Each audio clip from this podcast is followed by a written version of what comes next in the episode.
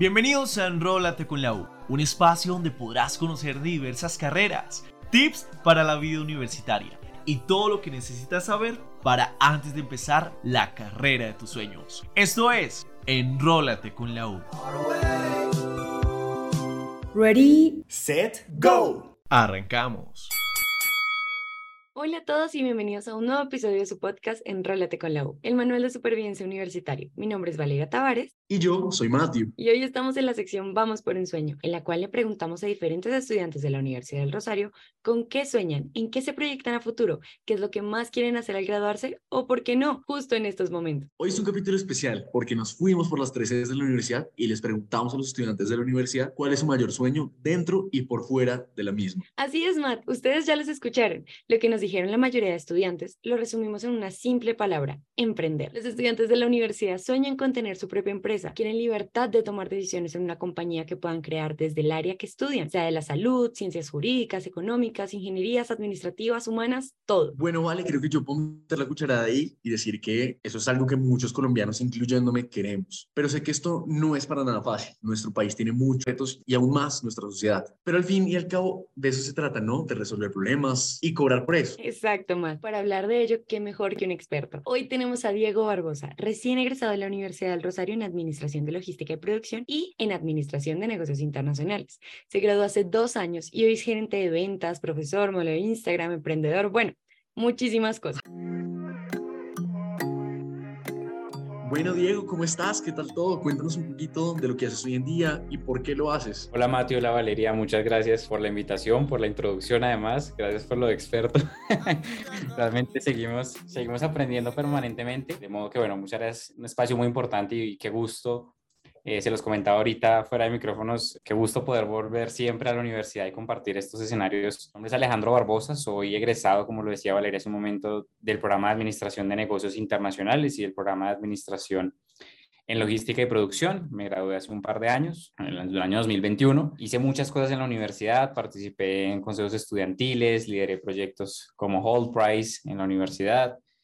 Eh, fui monitor, tutor de pacto, bueno, hice bastantes cosas en la universidad, siempre estuve en el proceso de colegiatura, hice muchas cosas y yo creo que eso es uno de los grandes aprendizajes y mi primera, es el primer insight que quiero darles a todos y es eh, la proactividad. Yo creo que es una gran herramienta que sirve mucho en la universidad y fuera de ella. Así que de entrada, aprovechar los espacios que brinda la universidad y que se brindan para para hacer diferentes cosas y para conocer muchas personas. Una vez me gradué, pues desde, incluso antes de graduarme, empecé a trabajar, estaba en octavo semestre, empecé a trabajar medio tiempo, mi primer trabajo formal, con un contrato, algo muy, muy serio. Y bueno, hoy por hoy desempeño algunos roles importantes en, en la organización de donde trabajo. Actualmente soy director de comercial y director de ventas de una residencia universitaria en Bogotá. Trabajo con una compañía australiana, una EdTech, que desarrolla software para la enseñanza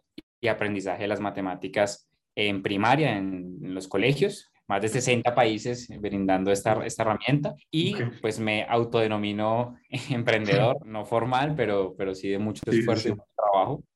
Y bueno, y con mi familia tenemos un, un, holding empresarial y allí tenemos un par de marcas pues que, que hemos sacado adelante a lo largo de este tiempo. Bueno, Diego, no sé cómo no te consideras un experto con eso, pero está bien. Listo.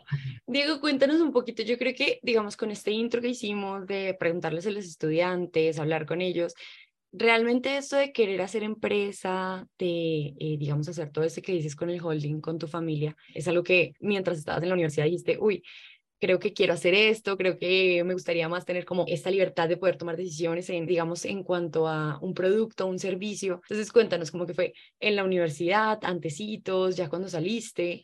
Pues mira, yo creo que esa decisión eh, surge en, en, algún punto desde el momento en que por lo menos yo decidí estudiar administración.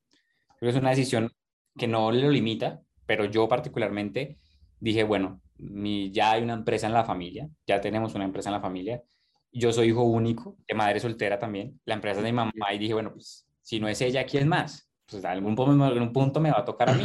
Y ella siempre me decía, bueno, siempre me, me inculcó la independencia, el emprendimiento, siempre me, me inculcó esta filosofía de tú tienes que ser independiente, generar empleo. Entonces, desde ese momento yo dije, bueno, pues tengo que estudiar algo que me permita llegar a ese punto. Entonces, básicamente, con esta premisa, con esta, con esta empresa ya constituida por mi mamá, dije, pues tengo que seguir en algún punto con, con, este negocio. Y ahí pues decidí estudiar administración. Obviamente aprendí todas las herramientas necesarias. De hecho, como trabajo de grado, usé mi empresa, mi emprendimiento, que es una de las oportunidades que brinda la universidad para potencializar. De hecho, antes se llamaba negocios e inversiones y todo mi trabajo de grado fue en torno a cambiarle el nombre, a cambiar el logo, a hacer una reestructuración de marca y volverlo más amigable. Entonces, es un mm. tema que viene de casa, pero que evidentemente con los recursos de la universidad y las clases, estas opciones de grado que tienen mm. eh, y todo el networking que, que, tuve durante el pregrado, pues pude reformar y sacar adelante.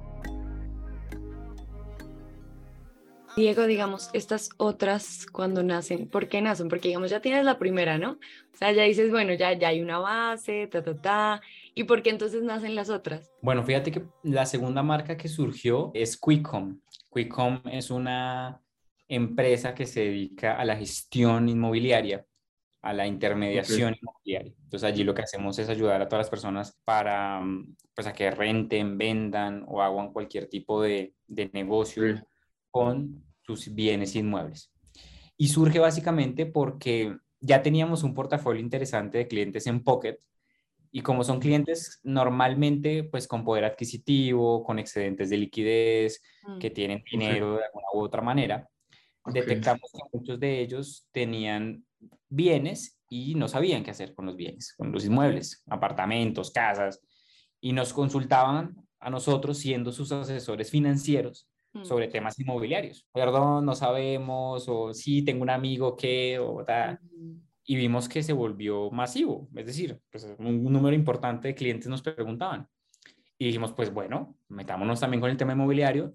Empezamos a estudiar, empezamos a analizar el tema, eh, ampliamos la razón social de la compañía y generamos y creamos la nueva marca que es, que es Quickcom. Entonces, eh, vimos una oportunidad interesante y, y, ahora manejamos las dos marcas de la mano. vendes una casa, entonces cuando la vendes y no sabes qué hacer con la plata, pues te asesoramos con ah, claro. Tenemos muy bien pensado. El, negocio completo. Diego, ¿qué desafíos tuviste que superar al crear tu propia empresa y cómo la universidad y tu carrera te ayudaron a sobrepasarlos? Mira, algo importante en el emprendimiento y es que siempre se piensa un poco que la mayor, la gran barrera es el tema presupuestal. Muchos emprendedores dicen, no, es que no, no emprendo porque no tengo plata. Y es un tabú, casi un mito, porque si bien es cierto, es importante, también es verdad que uno puede emprender con poco. O sea, no, no hace falta tener millones de pesos para poder emprender. Yo creo que es un tema más estratégico, es saberse aliar. Particularmente yo empecé y no tenía nada. O sea, fue como, bueno, empezamos con el tema inmobiliario, pero no, o sea, no vamos a poner plata. Monté la empresa en un fin de semana. Redes sociales pum, me creé todas las redes sociales. Nombre y logo es lo primero. Nombre y logo. No, pues eso lo sacas en, nada.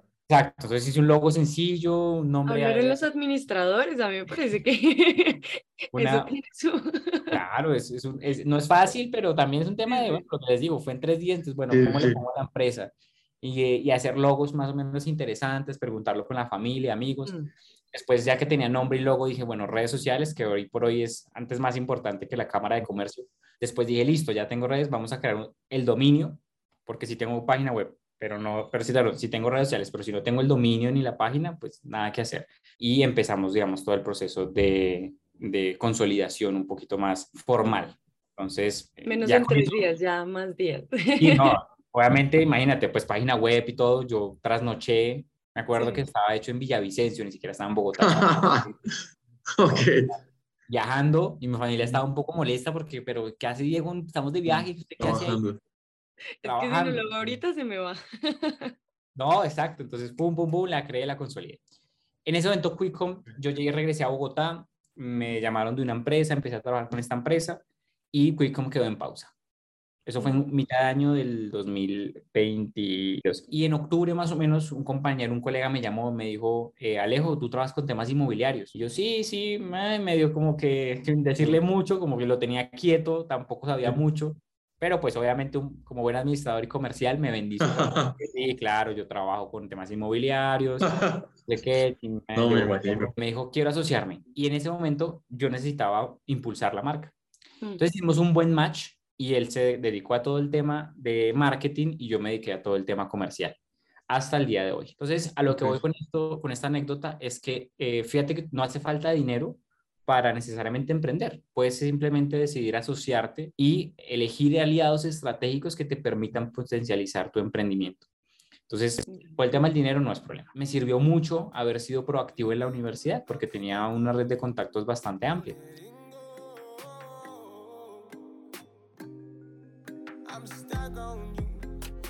Yo me he dado cuenta mucho y la universidad me ha enseñado que hay, hay muchos lugares donde uno puede buscar una inversión en la etapa pre-semilla. Pre-semilla es cuando uno tiene solo la idea, literalmente. Uno literalmente lo que necesita es crear un, un, prototipo que puede ser cajas de todo y con la idea puedes conseguir mucho capital. Pero lo que tú mencionas es el tema de motivación, ¿no? Y, y, y ser el mejor. Y, y, pues bueno, es profesor en dos años de graduarte. Eso me parece absurdo. Yo creo que siempre me, me, ha motivado eso. Me ha motivado la independencia, me ha motivado la proactividad, me ha motivado el dinero. pues claro. Entre muchas otras cosas. Entre otras cosas. No, no, no. Y, y, eso es lo que me gusta. Realmente es un estilo de vida y, y he decidido vivir. Yo creo ahí, Diego, digamos, yo como profesional de la salud, digamos, yo sé que todos tenemos ideas y sentimos que son ideas millonarias, que si le decimos a, oh, ni siquiera uno dice, ¿a qué hora se lo dije a alguien que ya me la robaron? Sí, sí, sí. Digamos, a mí me pasa mucho, eh, y sobre todo, digamos, desde la parte de la salud, yo he visto muchas necesidades que tienen las personas, así como tuviste que necesitan, digamos, vender las casas, la parte de finca raíz, la gente necesita algo para no enfermarse, por ejemplo, ¿sí? y desde ahí nacen un montón de servicios y productos. Pero creo que, digamos, entre todas esas ideas que yo he tenido, creo que una barrera súper grande es esa como, me da miedo. No, me da miedo y además no tengo tiempo. No le saco el tiempo. No es que no tenga el tiempo, no le saco el tiempo. ¿sí? Como que le pongo más tiempo a otras cosas. Entonces, ¿cómo rompiste esa barrera del miedo de decir, bueno, puchica, porque, pues, o sea, tú eres un administrador, tú no sabes de inmobiliaria, ¿me voy a entender? Sí. Sí, total, yo tenía Exacto. idea. Entonces, ¿cómo dices, listo, está viendo, o sea, ¿cómo diría yo, Valeria? Que yo soy una fisio y soy una terapeuta ocupacional, pero ya, o sea, me lanzo a, a, hacer una empresa y a hacer ese logo en, yo me tardaría un poquito más de en tres días tiempo. en, en hacer dominio y todo, pero tal vez la lograría, pero entonces, ¿cómo rompo esa barrera del miedo? Y el tiempo, ¿cómo logras sacar el tiempo también? Mm. Uy, esa, la, la, de mate está más complicada. ya, sí. Esa pregunta además me, me, cuesta, me cuesta más. Pero la del miedo, fíjate que hay una estrategia que yo utilizo y la utilizo de hecho en la vida, en la cotidianidad, no, no solo para emprender o para temas laborales, sino en, en mi vida en general. Y es lo que llamo la estrategia del ¿y qué? la estrategia del ¿y qué? Y pues es muy sencillo, es decir, yo me levanté un día y dije, bueno, pues vamos a hablar de inmobiliaria, a ver qué pasa. Y listo. Entonces uno, y uno empieza, uy, pero ¿y, ¿y si no sale? Y entonces la respuesta ahí es, bueno, ¿y qué pasa si no sale? No, pues pierdo, pues no sé, de pronto perdí lo de que le invertí al dominio y lo que invertí en la página web. Bueno, ¿y si pierde 200 mil pesos? ¿Y qué? No, pues los perdí, pues eso es lo que a veces uno se gasta en, en salida, sí. un fin de semana, en un concierto o algo. Sí. ¿Y qué es lo peor que puede pasar? ¿Sabes? Como, bueno, inténtalo, ¿sabes? Es, es el hecho de, eh, inténtalo y si no funciona, pues, ¿qué es lo, o sea, ¿y qué pasa? Lo intentaste, lo empezaste, aprendiste, si no se te dio, pues aprendes del error, dependerá, obviamente, hay, hay, hay empresas que suponen más niveles de responsabilidad. Ejemplo, si yo quiero montar una empresa de buses y yo no sé manejar un bus, pues obviamente no qué, pues no, ¿y qué puedo matar a 40 personas? No, no, no, no, no. hay que ser responsables. Pero el mensaje es, es, bueno, ¿y qué es lo peor que puedo perder intentándolo? Haciendo las cosas bien, por supuesto, okay. pero intentándolo. Listo, perdí, perdí algo de tiempo, perdí algunos recursos, pero de eso se trata. Al final, no todo, es, no todo es pérdida, también aprendes de eso, de los fracasos también aprendes. Y el tiempo, Matt, hombre, yo creo que eso es lo más difícil. Y no soy sí. la persona más responsable para, para dar respuestas a preguntas. yo creo que es un balance que todavía no encuentro completamente. Hago un gran esfuerzo para tener tiempo para salir, para hacer ejercicio, para alimentarme bien, para socializar, para trabajar, para todo, pero es muy difícil. Entonces, últimamente me he poco decidido a que las dos cosas convivan de forma armoniosa. Es decir, que el trabajo y el descanso o que el trabajo y el ocio se mezclen. Entonces yo, por ejemplo, recién, estos últimos días, de hecho, con mi pareja y con mis amigos y todo, hemos estado trabajando pero en un plan chill. Es como que echamos chisme y trabajamos. Echamos chisme y trabajamos. Descansamos, estamos acostados, pero trabajamos. Como aquí okay. y yo que estamos trabajando. Exacto, uno se lo, uno se lo disfruta, ¿sabes? Exacto. Sí, sí, sí. La forma de, de trabajar disfrutándose. Exacto. Y así es como he logrado como más bien poner en armonía todas las cosas, porque si no, uf, el tiempo no me alcanza.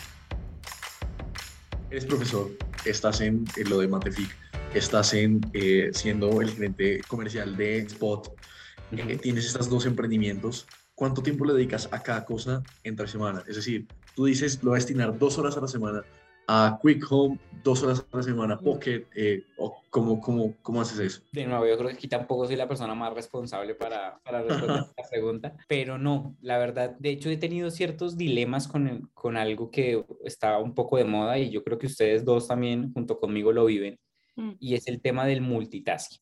Y también conozco como, y conozco la vida de ustedes como en el rol en el que están en este momento. Mm y, sé lo complejo que es poder lidiar con dos carreras. Eh, ahorita Vale me decía maestría, creo que comentaste, ¿cierto, Vale? Y además eh, trabajar de la mano con la universidad y sus vidas Tener personales.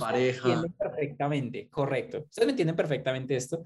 Eh, mm, y es complicadísimo. O sea, es complicadísimo. de nuevo, el multitasking a veces estoy muy a favor, a veces estoy muy en contra, a veces digo qué chévere, a veces digo odio esto, pero Matt, si te respondo la verdad, yo trabajo a lo que está saliendo, o sea, siempre solucionando urgencias, que no es lo ideal, totalmente de acuerdo, no es lo ideal. Pero hoy por hoy, si, si me llaman de mm, spot, que tengo que solucionar un tema, pues soluciono. Si cuelgo la llamada con spot y me entra una llamada de QuickCom, pum, soluciono. Si me entra después una llamada de Matific, pum, soluciono. Entonces, realmente lo que ando es permanentemente mm, ocupado, pero no es que yo no tengo ese nivel de orden de voy a trabajar otros Entonces ya está, no, realmente me queda casi que imposible hacer algo por el estilo. Entonces, más bien procuro estarle priorizar y solucionar. De hecho, una frase muy bonita que decía mi jefe es que uno como líder tiene que hacer, o sea, el rol del líder en las organizaciones es hacer que las cosas pasen. esa es mi premisa. Yo creo que algo también súper chévere y que ayuda mucho es este trabajo en equipo, que ayuda a que el tiempo también se controle, porque pues digamos, por ejemplo, hay cosas muy personales, hay cosas muy de, por ejemplo, mi maestría, o sea, mi maestría es mía, ¿sí? Ah, Pero vamos a hacer el podcast y eh, cuento con, con Mateo, sí me va a entender, pero digamos, siento que el trabajo en equipo es muy importante y esto que dices de encontrar, eh, digamos, conexiones importantes, etcétera, sé que también es algo que, digamos, se encuentra en la universidad. Sé que UR emprende lo que tú decías, como que siendo tan proactivo en la universidad tenías un montón de contactos, claro, porque la universidad tiene un montón de contactos que, conoce mucha gente y como que te conectan a ti. Entonces, me gustaría saber cómo esos contactos que pudiste hacer, esos trabajos en equipo o, o digamos, como ayudas que encontraste en las personas para poder hacer estos emprendimientos, porque sé que también una parte muy importante de que eh, puedas hacer ejercicio, puedas salir con tus amigos y que el emprendimiento funcione. Digo, eh, a mí me contaron un chisme ahí y yo quiero, yo quiero saber si es verdad. Uy. Y es que... Uy, esta es la sección complicada del podcast. a la sección donde yo me retiro. Muchas gracias por todo. es, es, un chisme bueno y a mí me dijeron que tú entraste a Spot por un contacto de la UP, que alguien de la UP dijo que estaban buscando a alguien en, en The Spot y tú entraste gracias a esa, a esa recomendación y a ese contacto de la UP. ¿Es, ¿Es, así? Sí, de hecho, esa es la gran, esa es la gran anécdota de, de los contactos. Al final, yo, yo trabajaba con, con los UR Partners de la universidad, trabajé durante dos años y nosotros estuvimos en una feria en Cúcuta con el equipo de los partners y en esa feria coincidencialmente por primera vez iba la directora comercial de ese momento de Spot a una feria como a las que íbamos mm, como partners. Y resulta que en esa feria, pues una, mi compañera partner fue al stand de Spot, preguntó y no sé qué tal, y después vino y nos contó como, miren, van a abrir una nueva residencia universitaria en Bogotá, no sé qué, súper chévere. Y todos como, ah, genial, súper bien, bueno, ah", quedó el tema ahí, ¡pum!, murió. Al día siguiente en el aeropuerto nos encontramos con ellos otra vez. Ya estábamos todos, entonces, hola, mucho gusto, somos la Universidad de Rosario, los partners, etcétera. Y ellos no, somos Spot, somos una residencia, vamos a hacer un, lanzamiento próximamente en el centro de Bogotá. eh, somos una residencia, etcétera, etcétera. Nos contaron todo. Pues como que intercambiaron teléfonos mm, la otra partner con la directora comercial de Spot. Yo, ni idea. Pasaron tres, cuatro meses y me llama la partner, mi compañera, Andrea, me dice, Alejo, imagínate que me llamaron de Spot que están buscando asesores comerciales. Y yo, yo ya, yo ya iba a salir a prácticas. Y yo, uy, súper. ¿Y qué les dijiste? Y me, me dijo, no, yo no puedo porque ella es bióloga, pues no, ¿sabes? Mm, ok. Letras y biología no. Si me no llaman da a mí cuenta. también, yo, em, ya te llamo Matt. Ya te llamo Mati. Sí, como que no, no, no, no termina de cuadrar. Y me dijo, te recomendé. Y yo, uy, Cata, genial. Andrea Catalina. André, gracias. Súper, yo estoy súper pendiente. Pues, pum, me llamaron de Spot. Hola Alejandro, mira, nosotros te conocimos en la feria de Cúcuta, llamamos a Andrea, ya nos dio tu número. Fíjense la cantidad de contactos que van ahí. Sí. Eh, ya nos dio tu número y quisiéramos saber si tú puedes ayudarnos en Spot. Y yo les dije, claro, pues veamos a ver. Yo estaba estudiando, pues, eh, además doble de carrera, trabajaba con los partners, pues, siempre he estado con mis cosas. Yo le dije, pues sí, intentémoslo, vamos a ver qué tal nos va. mm. Y entonces fui, presenté entrevistas, una empresa española, entonces presenté la entrevista, qué, les dije, tengo medio tiempo, si quieren les ayudo. Me dijeron, listo, de una, empieza medio tiempo. Y pues bueno, así terminé después, empecé como, empecé como, como nada porque era medio tiempo y un ratico.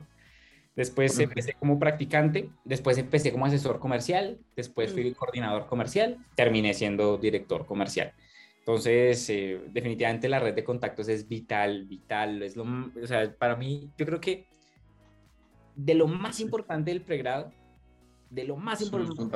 Así que me atrevería a decir que casi que al igual, a la par que la educación y que los conocimientos que Sí. uno, que uno adquiere, está la red de contactos que uno, que uno genera.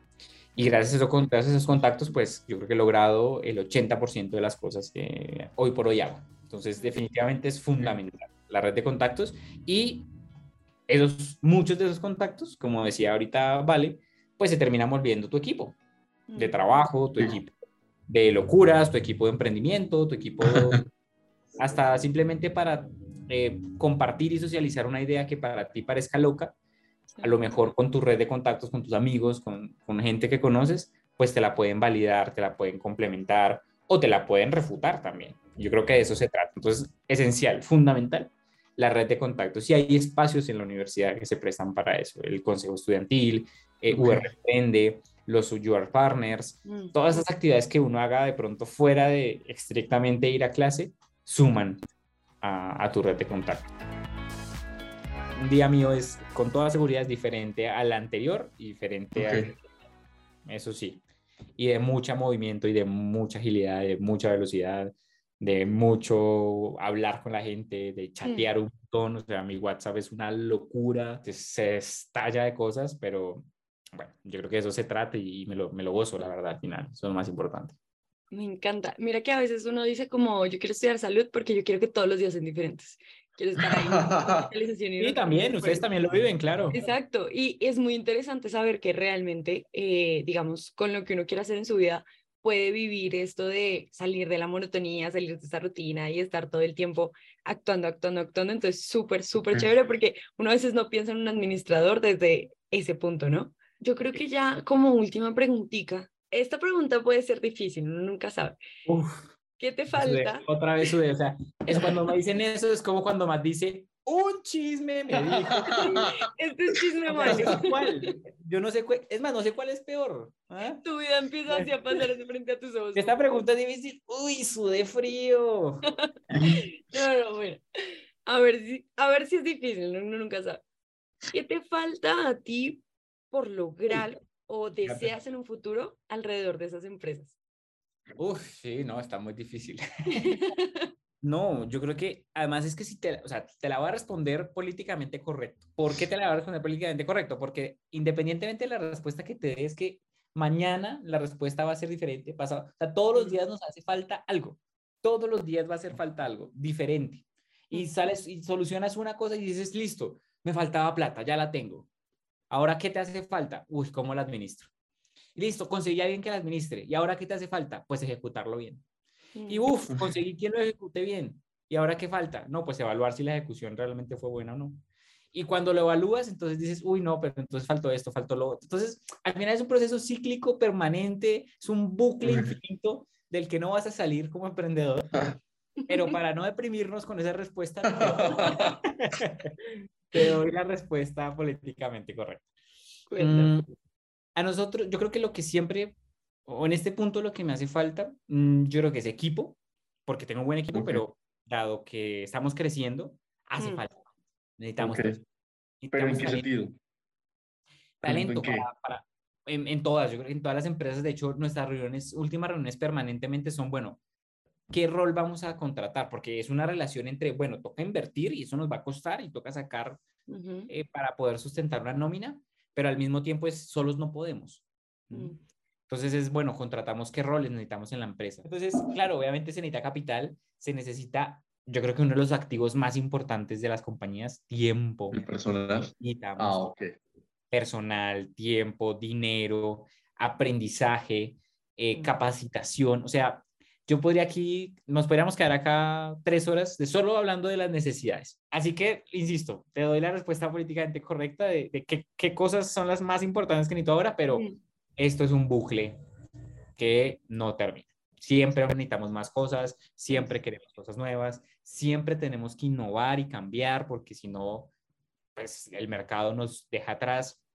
Eh, innovar en procesos, innovar en servicios, innovar en productos, innovar en equipo. O sea, al final esto es algo que se repite y se repite y se repite. Entonces, necesito muchas cosas. ahí para también, para que pensemos un poquito más en positivo. no, no quiero deprimir, eso es lo interesante del emprendimiento. Al final eso es lo interesante. Exacto. Pero mira, eso, o sea, todos los días tienes un sueño nuevo. Perfecto. Ahí está. Total, total, total. Eso sí, cada día es un reto nuevo y cada día, por ejemplo, hoy me surgió una super idea eh, que puedo implementar en el tema inmobiliario y dije, pucha, esto nadie lo está haciendo ahí está la plata, vamos a ver cómo sale. Entonces ya mañana, eh, a partir de esa misma noche, ya empiezo a pensar, bueno, ¿y esto cómo se hace? ¿Cómo lo vamos a hacer? ¿Y qué necesito? Y tal. Y mañana alguna cosa se ocurre y eso es, todo el tiempo pasa. Todo el tiempo pasa. Y en un año, otro podcast con el hijo con su... Y en un año hacemos, hacemos recap, hacemos recap de, de, de cómo nos fue con, con la idea que hoy justamente vamos a implementar. Bueno, Diego, muchísimas gracias por venir. Muchísimas gracias a todos ustedes por escucharnos. Les recordamos que estamos en Facebook como Your Family, en Instagram como Uber Social y en TikTok también como Uber Social. Muchísimas gracias a todos y hasta luego. Chao, muchas gracias por haber compartido con nosotros. Y qué placer volver a estar por aquí. Muchísimas gracias, Alejo. Estuvo súper chévere la conversación. Hoy aprendí un montón y sé que Mate estuvo muy emocionado con todos los temas de empresa y emprendimiento. Entonces, muchas gracias por acompañarnos. Con mucho gusto a todos, muchas gracias. Y bueno, anímense, anímense a emprender, de eso se trata. La empresa, lo que necesitamos en el país. De soñar todos los días. Hasta luego. Chao, que estén muy bien.